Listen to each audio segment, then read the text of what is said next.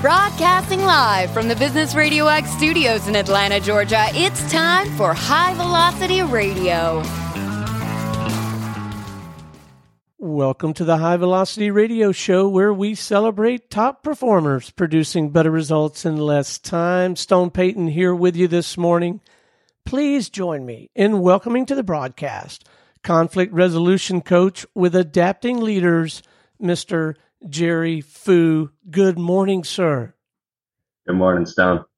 Well, it is a absolute delight to have you on the program this morning. I think a good place to start would be if you could help me and our listeners kind of get our our arms around this this topic, this whole field of conflict resolution. What is it? Why should we be thinking about it? And uh, what uh, what have you learned in, in, in your time working in that arena?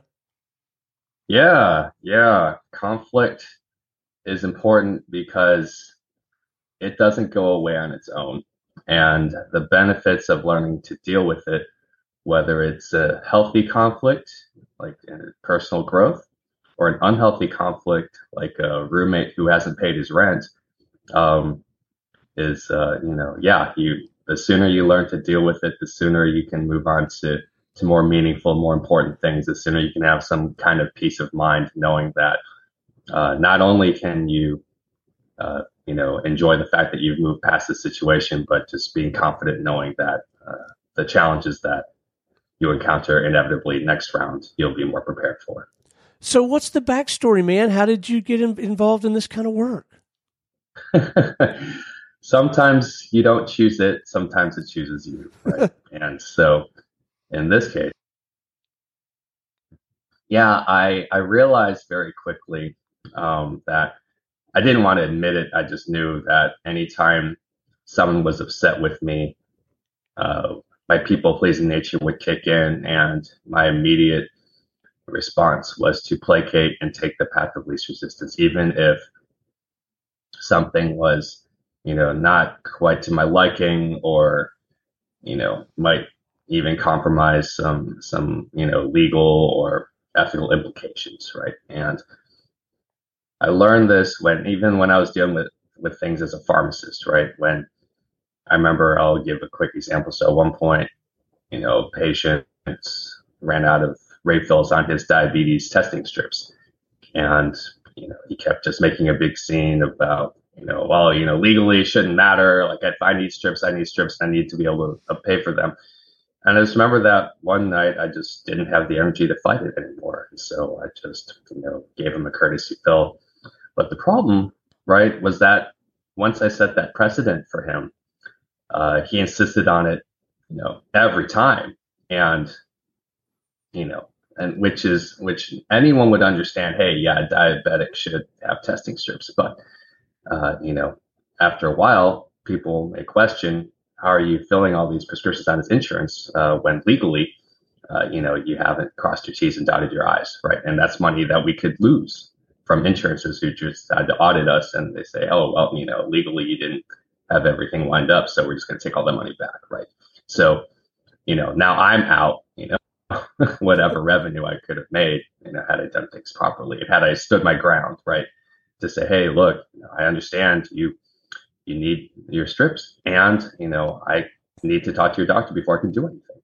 Right. And to be able to have the courage to stand up to that. And even if he, you know, says, I'm going to complain to your supervisor and you know, shouldn't matter, right? Um, compliance is number one. And I just didn't like the fact that he didn't like me unless I gave him what he wanted. Hmm. All right. So you sought out coaching. You began to read up on this, begin to study on it. What, what happened next? Yeah. Yeah. So, yeah, the other challenge, you know, was when I actually stepped up into leadership and I realized that if I did not manage expectations well, then I was the one who got in trouble. you know, just it was just really frustrating.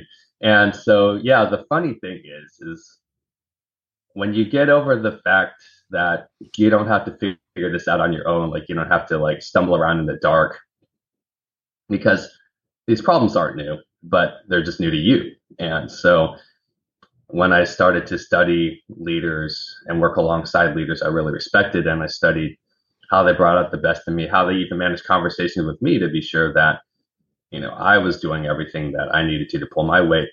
And they would share their resources and say, "Hey, Jerry, here's some here's some books that you you might like and that has that have useful information." And that's a great first step. And we all know that even though leaders are readers, it's the application of those concepts in these books that's turning point, right?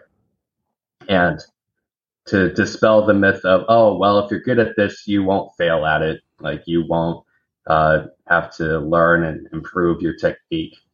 Um, the sooner you realize if you're going to have a falling out with someone, you'd rather go down swinging and have them know exactly why you're upset with them as opposed to just flushing the friendship just because they didn't secretly meet your expectations. So, yeah, part of it is am I willing to explore, you know, what other people have done about this? And so, you know, I came up with kind of like my own recipe, you know, testing different concepts, figuring out what worked for me. And even then, I still have to continue to refine my process because I can always get better at this. And even if I refine my process, the challenge is the stakes are going to get higher and higher every single time. And you know that's the the paradox of self development, as David Allen says in his great book, Getting Things Done. The better you get, the better you better get. and, and, this is a skill set that anyone who has the responsibility of, of generating results with and through other people. I mean, this is a vital skill set. This is not a nice to have, is it? Oh, it's yeah, it's not a luxury. It's it's an essential uh, you know, part of your leadership diet, and, and, and, and to use one metaphor, right? Because whether you look for conflict or conflict finds you, uh, you need to have a, it's best to have a system in place uh, because I tell people all the time, right? I am still conflict averse. Like, I don't like it. And I know that in order to compensate for that, I need to have a system in place so I don't default into into bad and unproductive habits. So yeah, I tell people all the time. I you know, I don't want to just say, oh, I'm, I'm, you know, I, I'm a conflict coach for people pleasers because no one wants to say, well, I'm a people pleaser. Yeah, let me, let me sign up for your services. You got to say something nice to like, you know, conflict resolution coach for harmonizers or, or peace peacemakers, right? okay. yeah, it's, in the same boat, but it's people are more likely to resonate with that label as opposed to one that you know points out their, their immediate flaws. All right, so let's talk about the work itself. Uh, the mechanism. Yeah. It's, it's it's individual coaching. It's working with with groups. Walk us through what the tell us what the work looks like. Yeah, yeah. I think it mainly happens on two levels, as you as you hinted at already. The first is individual. So I can unpack a quick example. You know, when I'm working with someone one on one. One of the one of the you know moments I really celebrated with one of my clients was when he had talked about how he had been promoted into a leadership role and they inherited a team um, about three months ago. And he said, you know, I have a situation where there's a guy on my team who's been with the company 10 years. So this guy clearly has, you know, seniority with the company. And he says, well, this guy has, you know, been kind of frustrated because he's wanted to uh, be promoted into management, but the last two supervisors, he had basically, you know, told him no or gave up on him. So, you know, how do I get him to take my feedback seriously? Because I am in a position to help him, but I also need him to realize that unless he gets, you know, unless he's willing to receive and apply tough feedback, like he's not going, he's just going to end up with the same fate as the other two supervisors, right? Mm. And so the framework I usually take people through that I that I give away on my website is involves five steps. The first is to imagine that, a, a, you know, what does success sound like? What would a successful conversation be? And the second, once you have that possibility in mind, is to initiate, uh, set things in motion, right? Uh, 10 seconds of courage to say, hey, man, you know, when's a good time to, to set up a conversation to have, uh, to talk about what you want, right? whether you send the email or send the text, you want to set things in motion and then lock the gate behind you so you can't backtrack because conflict averse people like myself, right? We want to rationalize, right? We want to say, oh, well, it's not so bad. Maybe I don't have to deal with it today. And, you know, that just doesn't help you. So, yeah. So you want to imagine number one, is this possible? Number two, well, if it is possible, what would it sound like? Then you want to, you know, put something on the calendar. Third step is to script your critical phrases. And you say, okay, well, what do I want to address? Let me put it on paper. Let me get these thoughts organized. Let me anticipate what kind of pushback I'm going to encounter and how I'm going to respond to that pushback. Then step four is to rehearse uh, these things because you don't want to just write these down. You want to practice saying them out loud, check your tone, check your body language, role play with a friend, right? Just to kind of iron out your phrasing and kind of get some muscle memory in there so that step five, where you follow through, uh, you actually can, you know, think on your feet a little bit and, you know, and make sure you remember that the cost of not engaging is always going to be worse than trying and and not getting the result that you initially intended.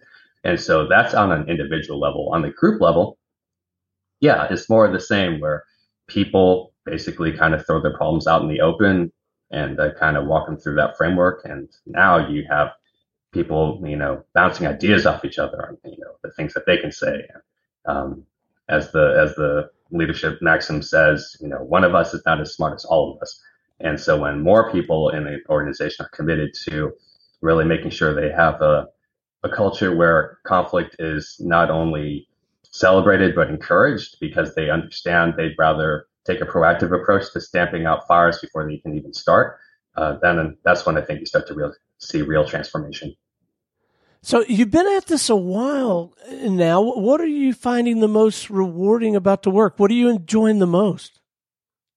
I think I just like getting calls and, and emails from clients telling me how how relieved they are that they've been able to move past some of these situations. Like I'll I'll give an example. Like the first one of the first you know thank you calls I ever got was yeah from a, a friend who agreed to you know test me out as as a client and you know his situation was a more of a personal one where he saw you know he asked out a girl in his church group she you know said yes gave gave him her number and then you know he tried calling her texting her a couple times and you know was and didn't get a response. And then he does a little homework online and it turns out she already has a boyfriend.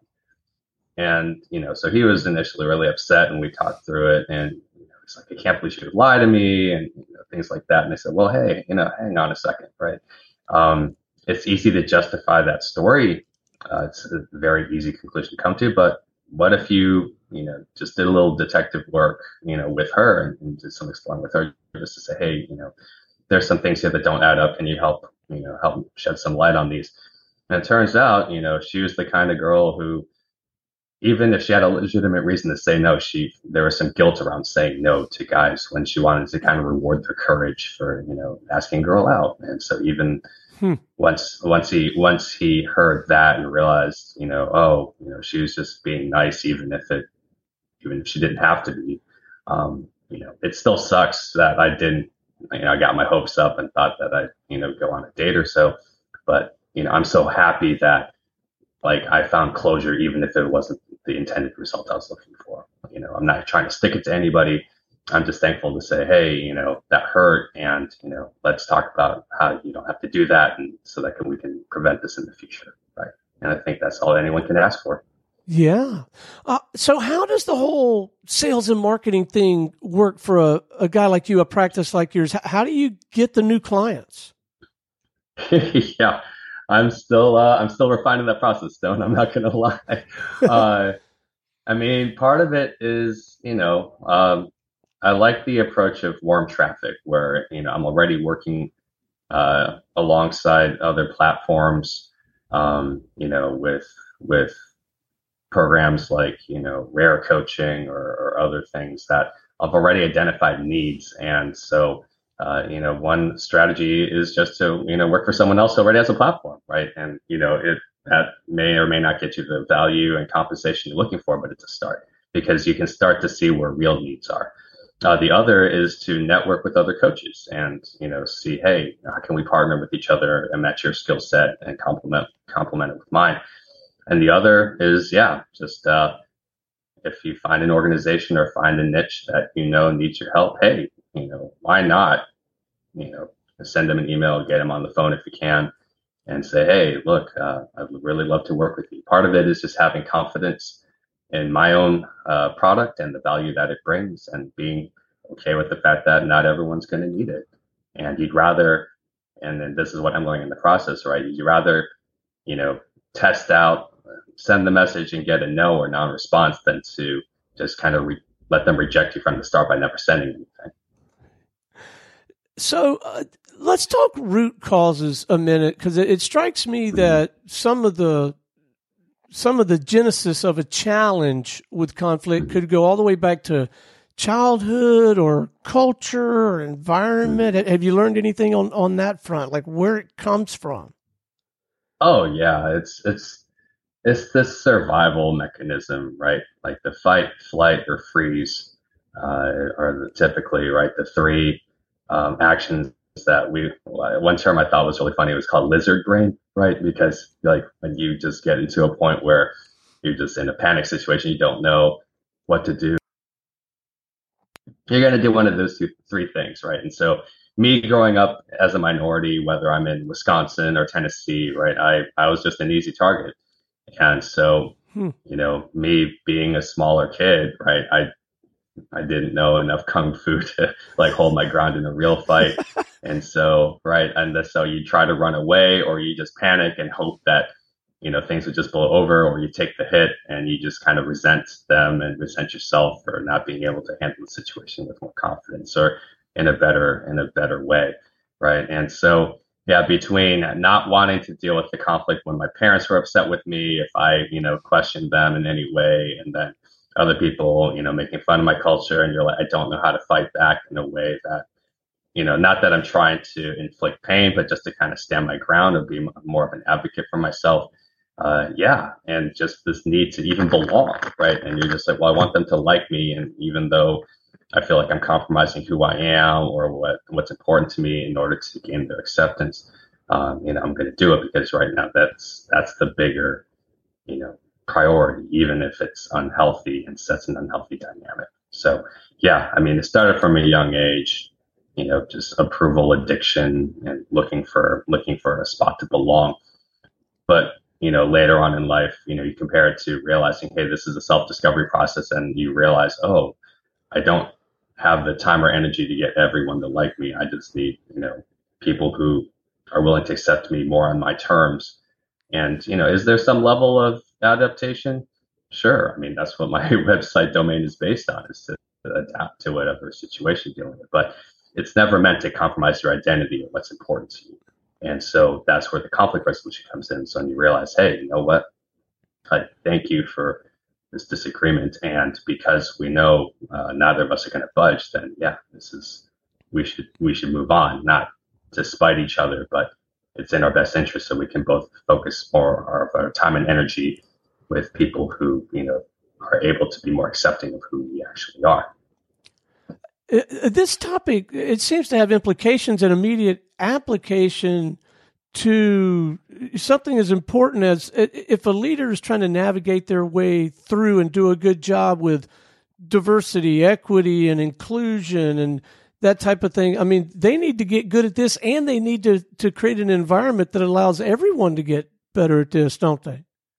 Oh, absolutely. And I mean, I'll, i can tell you just from my work on one DEI committee in particular, we're still, you know, ironing out a statement that is that self declares, hey, we know like the the statement in itself is not the goal, right? And the statement itself declares, hey, this is a continual process. This is a self correcting process, and this we know that this will evolve over time. And we are also, you know, we're not just going to check a box just because every with every shiny thing that comes up when someone says hey you didn't uh, you know account for this culture you didn't account for this holiday like that is not a fair burden for any one person any one committee to say well you know we were the ones that sorry we didn't know about every possible culture and minority and you know obscure holiday you know that would be difficult for any one person to you know uh, take inventory of. But we are going to create an environment, as you said, right, where if people want to take the initiative to say, hey, look, I want people to know about this because I think it's overlooked, by all means, you, know, you have the freedom and the support to, you know, to share that content that you believe will edify and strengthen and educate other people. Uh, not for not to show yourself off, but so that the group as a collective uh, can have more awareness and, and learn something and improve themselves for sure. It strikes me that you might be an excellent candidate for getting on the other side of the microphone, maybe having your own radio show, authoring a book. Uh, any plans like that d- down the road? You uh, uh, writing a book or doing a radio show, or I mean, you're already doing the keynote work. Yeah, thanks. Yeah, so the nice thing is, uh, I there is uh, I had the opportunity to contribute a chapter to a leadership anthology. Consultant friend is is putting into motion and initially, it was supposed to self pub. We were supposed to self publish back in October, but the great news is that Wiley actually picked it up because he already, you know, published two books before, and I was just thankful that he wanted to include me, you know, in his in his uh, you know compilation. And so the book is called, uh, you know, Secrets of you know, Next Level Entrepreneurship, and that will come out in April of, of next year. So that much is set into motion, you know, and that's I'm very excited about that.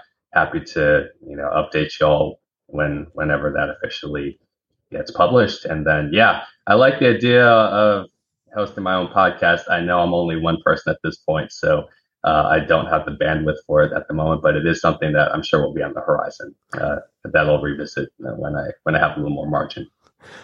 All right. Well, well I think I think I'll last in, in, uh, until that until that book comes out and your next one that you write mm-hmm. completely by yourself and you do the the show. What's on your nightstand, or what do you think should be on our nightstand? What should we be reading, thinking about, doing, practicing our, ourselves uh, related to these topics? Let, us leave our listeners with a, with a few pro tips before we before we wrap.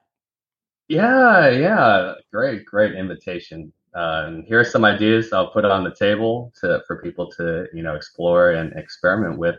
Um, you know, one is as simple as if you meet somebody with a culture you're not familiar with, well, just ask them, hey, you know, would you be willing to share some interesting things about your culture that you really celebrate, whether it's food or you know traditions or other things like that.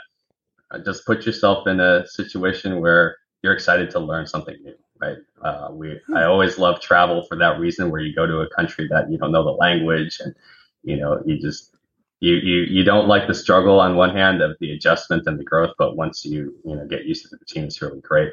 Uh, another option, another idea is to read a book called Third Culture Kids. Uh, it was suggested to me by a coach I'd hired, you know, in previous years, and it was a great book, just showing how globalization uh, leaves people with you know uh, cultural perspectives, a combination of them that you know no one else would be able to identify with, right? Like there's people that spent time in Argentina and, and and Singapore as a result of their you know their parents you know job trajectory and things, and it's just, it's just such a great book to you know um, explore these you know case studies and say hey you know how do people with these backgrounds still find a way to belong when uh, it's a struggle to, to resonate with, with what their life story involves. And then, yeah, otherwise, yeah, there's other, other great books. I love, um, Breaking the Bamboo Ceiling, uh, which is just a, a, great book on Asian perspective on how to, hmm. you know, get a, a, career path and be more of an advocate for yourself. But otherwise, yeah, yeah, just take a take time, take a 30 minute coffee meeting with with the boss or you know someone from a different background just to say hey you know what I'd, I'd love to learn more about your story and and see what kind of and end the conversation with you know how can i support you like how can i support you know the things that are important to you and you know maybe you maybe that leads to some interesting you know time in community service or or you know seeing a part of the city that people don't want to you know uh, give attention to uh, whether it's like refugees or underserved populations. Uh, you know, there's just so many great that, that it just could lead you to so many different opportunities that you wouldn't have discovered until you got a little curious.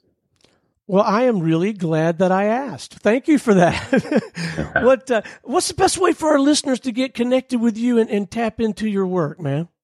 Yeah, yeah. Um, let's just uh, let's just have people start with you know checking out the free guide on my on my website. So if you go to www.adaptingleaders.com forward slash guide, uh, you I give away a free PDF download of the five step framework that uh, will help people navigate difficult conversations and give them a higher chance of success. Because here's the thing, guys, like I, I, have to practice what I preach or no one will hire me. And so this is, you know, the exact process that I have to use to not have to, but I get to use to kind of trick myself forward whenever I find myself, you know, lapsing into, oh, like I really don't want to have to deal with this now, right? Or I don't want to have to resolve this issue, or I'd rather be doing other things. But, you know, until I deal with the albatross in the room, like it's not going to go away. So, yeah, check out the guide, uh, check out the case study that we walk you through and, and see what ideas that leads to. And from there, uh, from the website, you can also,